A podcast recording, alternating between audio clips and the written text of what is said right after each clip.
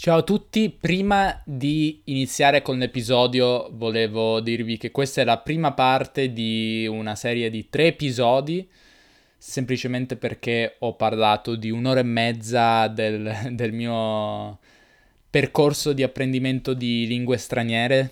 Pen- ho pensato che un'ora e mezza forse è un pochino troppo.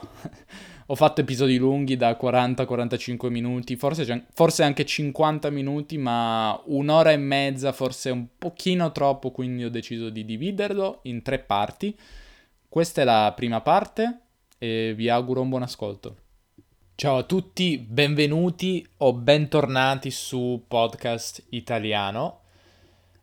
Questa è la rubrica Riflessioni senza trascrizioni in cui parlo in italiano senza fare la trascrizione di ciò che scrivo, quindi non troverete la trascrizione di tutto ciò che dico, ma troverete una serie di parole che man mano che dico eh, le spiego e le inserisco in una lista di parole.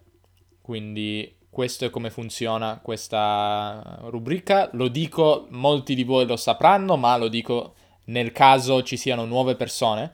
Se, se, siete nuovi qua, benvenuti su Podcast Italiano. Io mi chiamo Davide e oggi ho deciso di, dato che non avevo idee, non sapevo di che cosa parlare, però sapevo che volevo registrare un episodio di Podcast Italiano, di riflessioni senza trascrizioni, più che altro, ho deciso perché non parlare delle lingue. Mi sembra che questa sia una strategia ottima quando le persone che parlano tante lingue non sanno di cosa parlare, c'è sempre un rimedio. Un rimedio significa un, uh, un modo di risolvere, una soluzione, un rimedio. E il modo di rimediare a questa mancanza di, di idee, questa crisi creativa, questo blocco dello scrittore chiamatelo come volete, è parlare delle lingue. E dunque proprio quello che farò, parlerò del mio mm, viaggio con le lingue. Ne ho già parlato sicuramente in tanti, diciamo, in vari luoghi. Ho un video su YouTube che trovate anche come podcast che si chiama Intervista a Davide, come ho, parlato, come ho imparato quattro lingue. E in quell'episodio Erika mi intervista e mi, mi fa alcune domande. Ho deciso di fare un, un podcast un po' più lungo in cui in maniera un po' più dettagliata parlo di, di quanto ho, ho, imparato in questo percorso, di, di, insomma, della mia esperienza con l'apprendimento, nel, per quanto riguarda l'apprendimento delle lingue. E dunque lo farò senza preoccuparmi quanto di quanto a lungo parlo perché nel video con Erika sì, lo abbiamo registrato eh, due o tre volte, non mi ricordo perché la prima volta, almeno una volta l'abbiamo registrato e ho parlato troppo a lungo e, e questo è anche un, un mio problema che tendo a parlare troppo. Penso che per questo formato vada bene, cioè non so, ditemi voi se sono troppo lunghi questi episodi Uh, a me piace farli lunghi perché a me piace ascoltare episodi molto lunghi di questo tipo. Però su YouTube non credo che i video lunghi funzionino, infatti devo fare video più corti e questo è quanto dico a me stesso. In ogni caso, in questo episodio non mi preoccuperò di parlare meno di quanto so- solitamente parlo, non mi preoccuperò di, essere, di essere succinto e infatti sarò sicuramente abbastanza logorroico. Credo di aver già spiegato questa parola. Logorroico significa che, che parlo troppo. Una persona che parla troppo non smette mai di parlare, non sa capire quando è il momento di smettere di parlare. Eh, notate come questo descriva me, mi descriva alla perfezione. Una persona di questo tipo si chiama logorroica Penso derivi dalla parola greca logos, logo, logica, insomma tante parole che, che hanno questa radice in italiano e in tante lingue. Comunque, allora, le lingue straniere. La, partiamo proprio dagli inizi, partiamo dalla, dalle origini più antiche, più lontane. Hmm. cosa posso, cosa mi viene in mente? Da piccolo sentivo molto spesso l'inglese perché, perché io ho un fratello più grande, un fratello maggiore che ascoltava molta musica in inglese. Eh, ed è per questo motivo che continuo ad ascoltare mu- molta musica in inglese. Lui ascoltava soprattutto rock, metal, musica di questo tipo che continuo ad ascoltare oggi, al giorno d'oggi. E quindi sì, quella quella credo sia stato, quel, anzi quello credo sia stato il mio primo contatto con la lingua inglese, che per, per molti anni è stata l'unica lingua che, che, straniera che ho imparato e che mi interessava davvero, ma non andiamo oltre, non andiamo troppo in avanti perché, perché sì, allora come avevo detto anche nell'intervista, io da, da piccolo alle scuole elementari avevo eh, imparato, tra virgolette, tra molte virgolette, eh, il francese. Pensate che l'ho imparato per 5 anni alle scuole elementari, 3 anni alle scuole medie e il risultato è zero. Zero. Perché poi il francese l'ho, imparato dopo da solo, ma dopo otto anni non sapevo nulla, o molto molto poco, sapevo forse eh, être e avoir, je suis, j'ai e basta, poi non sapevo, non sapevo più nient'altro oltre a quello, credo. Um, no, forse in realtà no, dai, sto, sto, esagerando. In, in realtà qualcosa sapevo dire, sapevo parlare di me stesso, però sapevo dire ben poco. E il motivo è che non mi piaceva il francese da piccolo. Adesso mi piace, mi piace il francese, lo, lo ascolto e mi piace molto. Da piccolo, per me il francese aveva, come dire, un suono fastidioso. Eh, non, vi, non, offendetevi se siete francesi perché adesso non la penso più così, In, nella maniera più assoluta non, pe- non, la penso così. Adesso amo il francese e lo parlo mm, non benissimo, ma lo capisco molto bene. Mi piace la Francia, quindi non pensate che questo sia quello che penso io oggi. Quando avevo 6, 7 anni, 10 anni, non so, eh, anche, anche un pochino di più perché le medie le ho finite quando? 13 anni credo si finiscano le scuole medie, perché abbiamo le elementari o scuole elementari, scuole medie e scuole superiori e poi università. Questi sono i gradi scolastici. Quindi alle elementari ho imparato il francese, avevo... chi avevo? La, la professoressa che mi insegnava... Fra... Oh, non si chiamano professoresse, si chiamano maestra alle medie.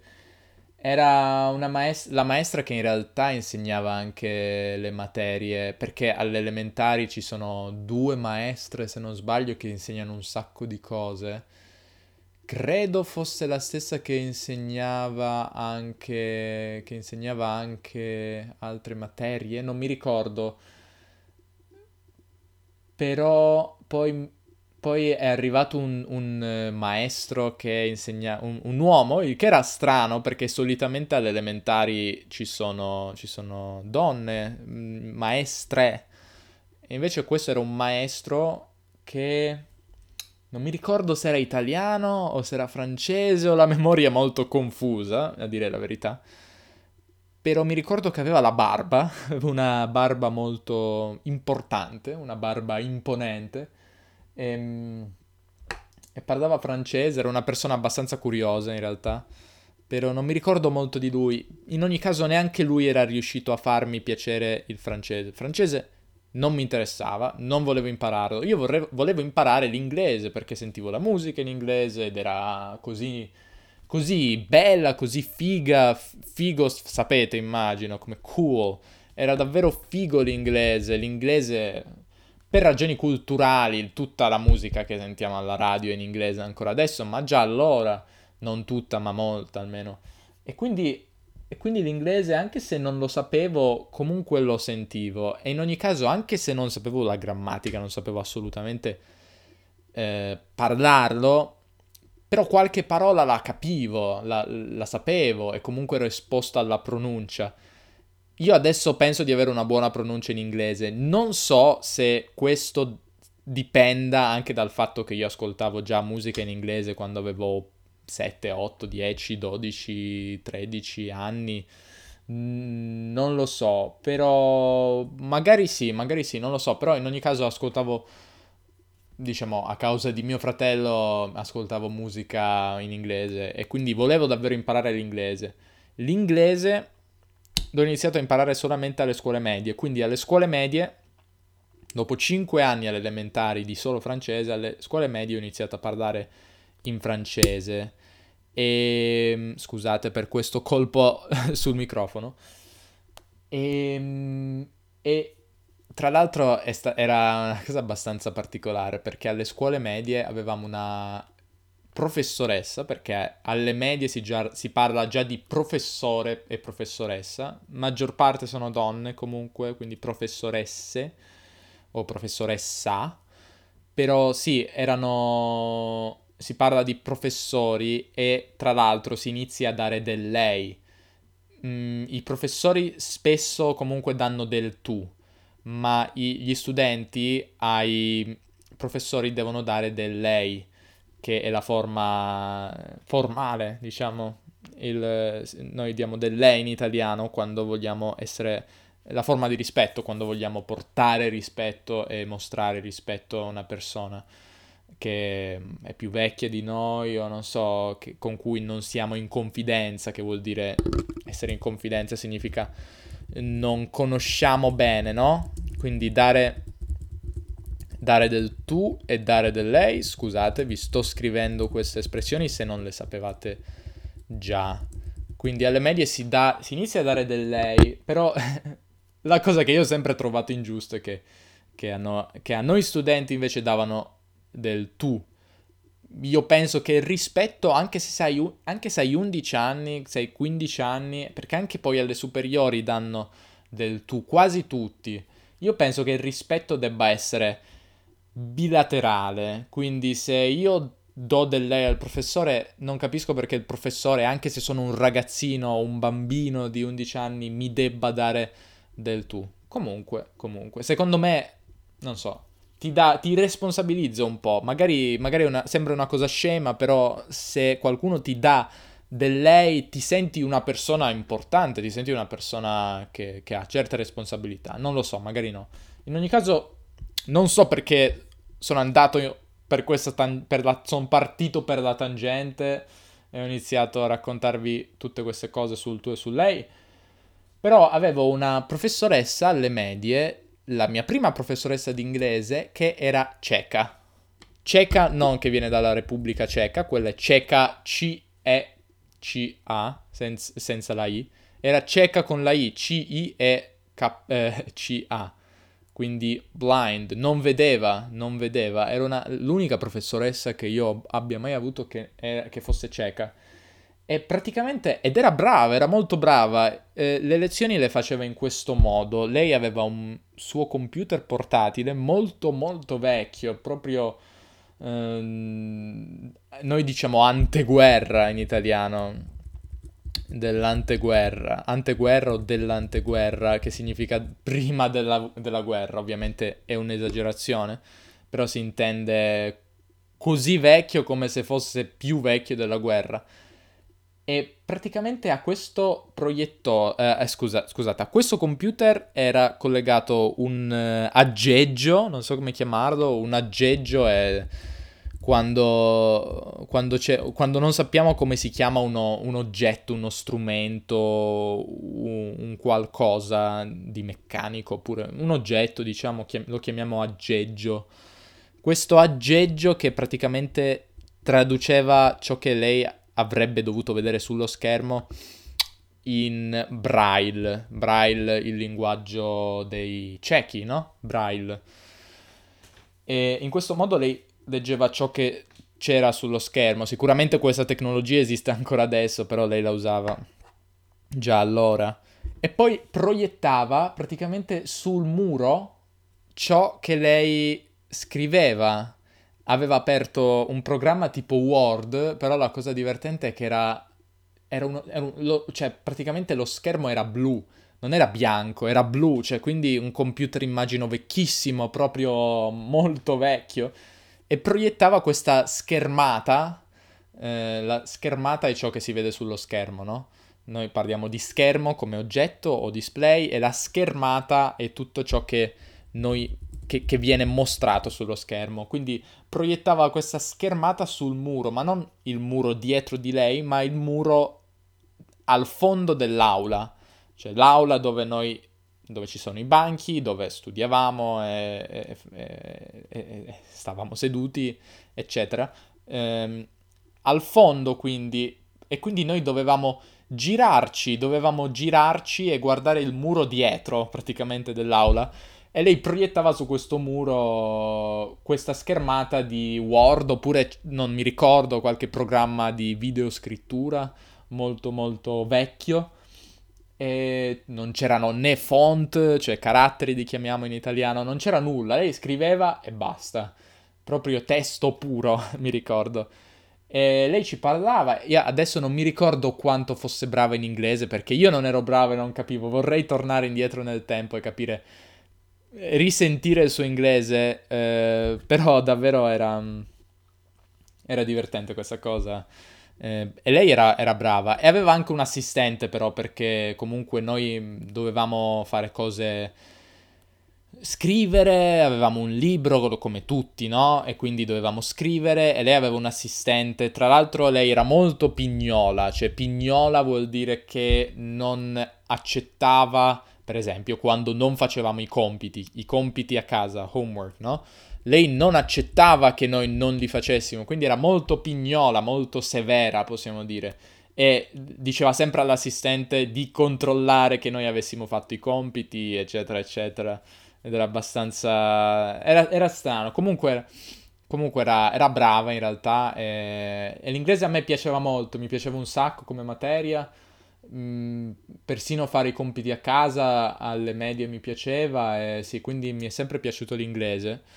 Ehm, sì, abbiamo avuto lei, non so se tre anni o due, perché forse l'ultimo anno abbiamo avuto un'altra, adesso non mi ricordo benissimo, comunque sì, credo due anni avessimo lei e poi il terzo anno di scuola media avessimo avuto un'altra professoressa. Ehm, ecco, io in questi anni poi ho iniziato ad appassionarmi di un gruppo che si chiamano Dream Theater, il teatro del sogno se lo vogliamo tradurre in italiano, un gruppo metal, si chiama progressive metal il genere. Ne ho già parlato in altri video, credo, altri podcast.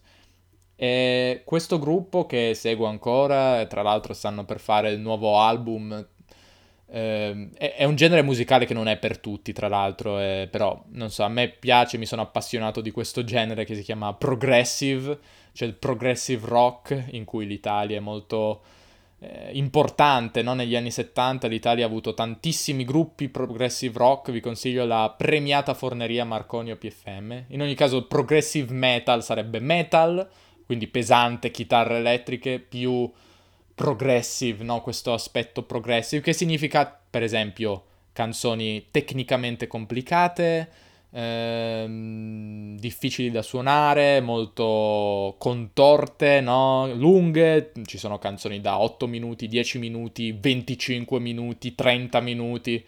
30 minuti è raro, però spesso 7-8 minuti senza problemi.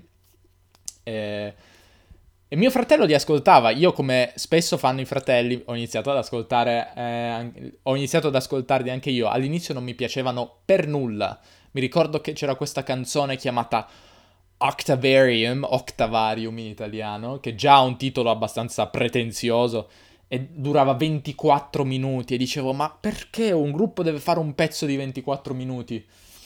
E, e però poi per qualche motivo mi sono iniziato ad appassionare anch'io e ho iniziato ad ascoltarli e mi ricordo che mi sono iniziato ad appassionare del tastierista in particolare eh, tastierista è chi suona le tastiere. La tastiera è keyboard, no? Come sintetizzatori, no? Tastiere si chiamano. Esattamente come la tastiera del computer ci sono la... c'è la tastiera o le tastiere o i sintetizzatori come strumento musicale. Vi racconto questa cosa brevemente. In Italia c'è questa mania, questa... non so perché, questa tendenza, non so come chiamarla eh, di chiamare questo strumento che si chiama tastiera, o se preferite tastiera elettronica, ma basta e avanza tastiera, pianola. Ora, c'è un'azienda che era famosa negli anni 80, credo, che si chiamava Bon... che si chiama, se, credo esista ancora, che si chiama Bontempi. E la Bontempi faceva questo prodotto che era una tastiera elettronica, molto semplice, forse anche per bambini, che chiamava pianola, come piano, pianola, una, un piccolo piano, una pianola. E per questo motivo tutti, o tante persone, hanno associato allo strumento pianoforte questo nome, un po' come, non so, Coca-Cola, uno pensa alla cola in generale, quindi se anche se Pepsi o anche se qualsiasi altro tipo di cola la chiama Coca-Cola o tante cose di questo tipo. Per esempio in italiano diciamo Jeep per parlare di SUV, di SUV o di fuoristrada. No, possiamo dire ha una Jeep, anche se non è una Jeep, è un Land Rover, ma la, si chiama sempre Jeep, no? Non mi ricordo come si chiama questo fenomeno linguistico. In ogni caso, in Italia è successo lo stesso e quindi eh, molte persone chiamano pianola la tastiera. E questa cosa, se volete farmi inca- incavolare, eh, let's keep it clean, non diciamo parolacce se volete farmi arrabbiare, incavolare, incavolare è un modo di non dire un'altra parola più volgare che non vi dirò perché questo è un podcast family friendly. Potete dire, ah, che bella la pianola che hai. O per esempio quando ascoltate la storia di Italo e vedete che io ho fatto la musica, sentite, potete dire, ah, mi piace molto Uh, come suoni la pianola e in quel modo veramente mi fate male all'anima, cioè probabilmente vi banno, se, se vi blocco, se me lo scrivete su Instagram vi blocco subito. Però mm, questo è un modo di farmi male, ma, ma, molti italiani purtroppo mi fanno male in questo modo. E in ogni caso, sì, tastiera, eh, questo tastierista che si chiama Jordan Rudess era davvero un fenomeno, ho iniziato a a guard- iniziavo, ho iniziato a un certo punto a guardare video sul nascente, allora nascente YouTube, YouTube, allora nascente nel senso che, ehm, ve lo scrivo, sull'allora nascente YouTube, che nasceva allora, ovvero in quei in quegli anni che non so quando poteva essere, se avevo 12 anni, probabilmente 2007, ecco, diciamo 2006, 2006 eh, 2007-2008, YouTube è nato nel 2005, quindi era davvero agli inizi. E, e quindi guardavo questi video ed erano in inglese, io capivo poco, mi ricordo che mia madre mi aiutava perché lei sapeva l'inglese abbastanza bene, lo sa abbastanza bene per gli standard italiani, ma anche mio padre. Que- per, diciamo, sotto questo aspetto i miei genitori sono molto più, non so come dire, av- avanzati o più, non so come dire, illuminati. non è un aggettivo, cor- non è l'aggettivo giusto. Però rispetto agli italiani, all'italiano medio che non parla una parola d'inglese o quasi. Ehm, sì, mi aiutava, ma io stesso guardavo un sacco di video. Poi iniziato ho iniziato ad andare sui forum, su, sui forum di questo gruppo, sul forum del batterista del gruppo, che è un personaggio che si chiama Mike Portnoy, che mm, non è più nel gruppo in realtà da qualche anno, però era davvero interessante, vedevo questi americani, ma non solo, anche britannici, australiani, ma anche gente non di madrelingua inglese che che discuteva e io ero stra interessato perché volevo sapere cosa stava succedendo, ma stanno facendo un nuovo album, eh, quali canzoni fanno dal vivo, guardavo i vi- primi video live su YouTube, poi nel 2009 li ho visti per la prima volta di- dal vivo. Eh. Um, e sì, quindi ero davvero interessato eh, e appassionato. Per, per, quanto riguarda il lato linguistico, mi ero immerso in un mondo di lingua inglese praticamente che mh, mm, che era davvero... In realtà io non ero interessato alla lingua, ma ero interessato ai contenuti, ero interessato a, a ciò che potevo scoprire e, e i vantaggi che mi davano eh, tutti questi posti, questi forum, le informazioni che potevo, potevo scoprire e questo era ciò che mi interessava. E l'inglese è stato una, un effetto collaterale in un certo senso perché io non... cioè l'inglese mi piaceva come materia a scuola, ma io non pensavo che poi mi sarei appassionato all'inglese. Poi ho iniziato a vedere serie tv in inglese. Eh, in realtà no, in realtà all'inizio erano... Beh, la prima serie tv che ho visto era Lost, però Lost l'ho vista in italiano tranne le ultime due stagioni, o forse solo l'ultima che l'ho vista in inglese. Però poi mi ricordo che ho iniziato a vedere The Big Bang Theory, ho visto molte stagioni e ho iniziato in inglese con i sottotitoli prima in italiano e poi in inglese a un certo punto e in questo modo, quasi inconsciamente, ho iniziato ad appassionarmi, a migliorare l'inglese e, ho iniziato ad interessarmi molto, molto e sono diventato bravo senza pensarci, cioè non è come adesso che imparo le lingue in maniera conscia, in, ma- in maniera consapevole, no? Conscio, consapevole, abbastanza, abbastanza sono uguali, no? So, adesso sono conscio di ciò che devo fare per imparare una lingua, so che ci sono questi metodi, c'è Asimil, c'è Teach Yourself, c'è Glossica, c'è un sacco di roba su YouTube, podcast di questo tipo, eh, so, so, come si fa, ho, ho abbastanza esperienza.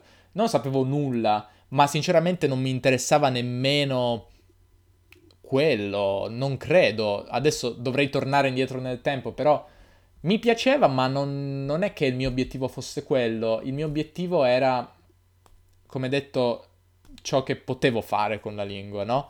Non era importante il mezzo quanto il fine, diciamolo così. Che penso sia una lezione molto importante perché le lingue per me sono un mezzo che ehm, è bello di per sé, è interessante, ci piace, però è importante per ciò che ci può dare, per il fine. Eh, il, I fini sono i, i, i più variegati, ci sono tanti fini, come sapete. In ogni caso, a me interessava il fine, eh, che era questo gruppo musicale. Poi sì, ho iniziato a guardare serie, ho iniziato a diventare sempre più bravo. Alle superiori avevo ho avuto professoresse di inglese davvero davvero incapaci. Sapete la parola incapace? Conoscete la parola incapace, immagino, una persona che è brava a fare qualcosa, capace, capace a fare qualcosa, eh, incapace è l'esatto opposto, è, è una parola molto forte in italiano, molto dispregiativa, molto negativa. Se dice qualcuno sei un incapace, è quasi più è quasi peggio di insultarlo, perché non è un insulto incapace, ma è quasi peggio perché ferisce molto come parola, no? Una parola che ferisce, sei un incapace, vuol dire che non hai talento, non sei capace a fare nulla, o, o, almeno la cosa che dovresti fare, nel caso di queste professoresse insegnare l'inglese. Non erano capaci, erano incapaci davvero. Ehm, avevo una professoressa che era credo napoletano, comunque del sud, che aveva un accento fortissimo e non parlava malissimo. Io già capivo, avevo, imparavo l'inglese da quattro anni, non lo sapevo così bene, però già capivo che non era capace. E lei l'abbiamo avuta uno o due anni. Forse ne abbiamo avuto un'altra, poi, quindi i primi due anni ne abbiamo avute due, ne abbiamo avuto un'altra, anche lei del sud, da qualche altra parte del sud Italia, anche lei non era capace assolutamente, che io mi ricordi. Poi abbiamo avuto invece una terza professoressa che è stata con noi per tre anni, che perlomeno aveva più personalità, perché le, le prime due erano davvero, non so se avete avuto professori o professoresse di questo tipo, cioè davvero senza personalità, davvero che non sanno mantenere l'ordine nella classe, non sanno non, non riescono a ottenere disciplina dai, dagli studenti, dagli alunni. Eh, erano così. La professoressa invece che ha avuto dalla terza alla quinta superiore, quindi gli ultimi tre anni, era invece una molto più... cioè era una brava persona, ma era molto rigida, molto pignola, questo sì aveva un problema, che anche lei era abbastanza incapace, cioè non sapeva l'inglese bene, diceva cose come themselves eh, o altre cose davvero brutte che adesso non so se mi verranno in mente, però diceva cose, aveva, usava la R italiana, cioè diceva R tipo, non so, great, diceva. La R italiana proprio, non ci provava nemmeno a parlare con un accento simil inglese, no? Diciamo simil inglese. Non so se è una parola latina, però quando sentite la parola simil, simil inglese, cioè simile all'inglese o simil qualcosa, significa simile a quello. Non si usa tantissimo, però non provava nemmeno a fare un accento simile inglese eh, proprio non, non, ci, non ci provava. Lei era, come dire, non so, era, era, comunque simpatica, era una professoressa simpatica, però a me dava sui nervi. Dare sui nervi significa che mi faceva arrabbiare, mi faceva incavolare, come abbiamo detto prima. Mi dava sui nervi che lei non sapesse, non sapesse assolutamente parlare bene eh, e, e io ero già più bravo. In terza superiore ho fatto anche il eh, first certificate di Cambridge, Cambridge, Oxford, Cambridge, non mi ricordo mai. Cambridge, credo. Sì, Cambridge. Comunque, sì, il first, che sarebbe il livello B2 in inglese, in terza superiore, quindi erano quanti anni che imparavo? 5 anni che imparavo l'inglese. No, era il sesto anno in realtà che imparavo l'inglese. E, ed ero bravo, avevo fatto pure il corso al, alle superiori, corso sempre con questa professoressa, sempre con lei. Eh, il corso non mi piaceva, ma vi posso assicurare, ci sono stati pochi corsi, diciamo, scolastici, universitari, proprio di lingua che mi abbiano convinto davvero. In ogni caso, fatto, il corso era sempre con lei. E in ogni caso io ero bravo, anche lei me lo diceva, eh, anzi ero probabilmente più bravo di lei, cioè magari lei sapeva più parole, però lei faceva errori davvero da principiante, errori incomprensibili, perché poi lei insegnava da 25 anni e lì ti chiedi ma com'è possibile? Insegni da 25 anni e dici themselves, ma stiamo scherzando, ma com'è possibile? E in ogni caso, sì, ho, da- ho, dato quindi alla fine di questo terzo anno della terza superiore l'esame del First Certificate, passato con A, quindi significa che avevo il livello C1 e non B2, perché questo è il funzionamento. Poi quarta e quinta. In quarta superiore, eh, quindi credo tra la terza e la quarta, ho iniziato, ho incontrato tale video di un tale Luca Lampariello, che credo che forse conosciate, ho anche fatto un paio di interviste con lui. Siamo arrivati alla fine della prima parte di questa serie di tre episodi. Quando uscirà il secondo episodio? Spero molto presto, ma non so quando. Comunque rimanete sintonizzati perché ho detto tante cose e magari vi possono interessare. Se siete su podcast italiano, probabilmente vi piacciono le lingue e quindi penso che vi possa interessare il mio racconto linguistico. Lasciatemi una recensione su, su, su iTunes perché, può, perché è molto utile quando, quando lo fate e altre persone possono trovarmi con maggiore facilità quando lo fate. Inoltre seguitemi su Instagram, sto iniziando a pubblicare mini video su Instagram, quindi mm, podcast underscore italiano. E seguitemi anche su YouTube ovviamente perché ci sono alcuni video come i vlog di Parigi che non potete sentire in formato podcast, in formato audio. Quindi andate su YouTube, podcast italiano. Questo è tutto per oggi. Ci sentiamo molto presto. Ciao!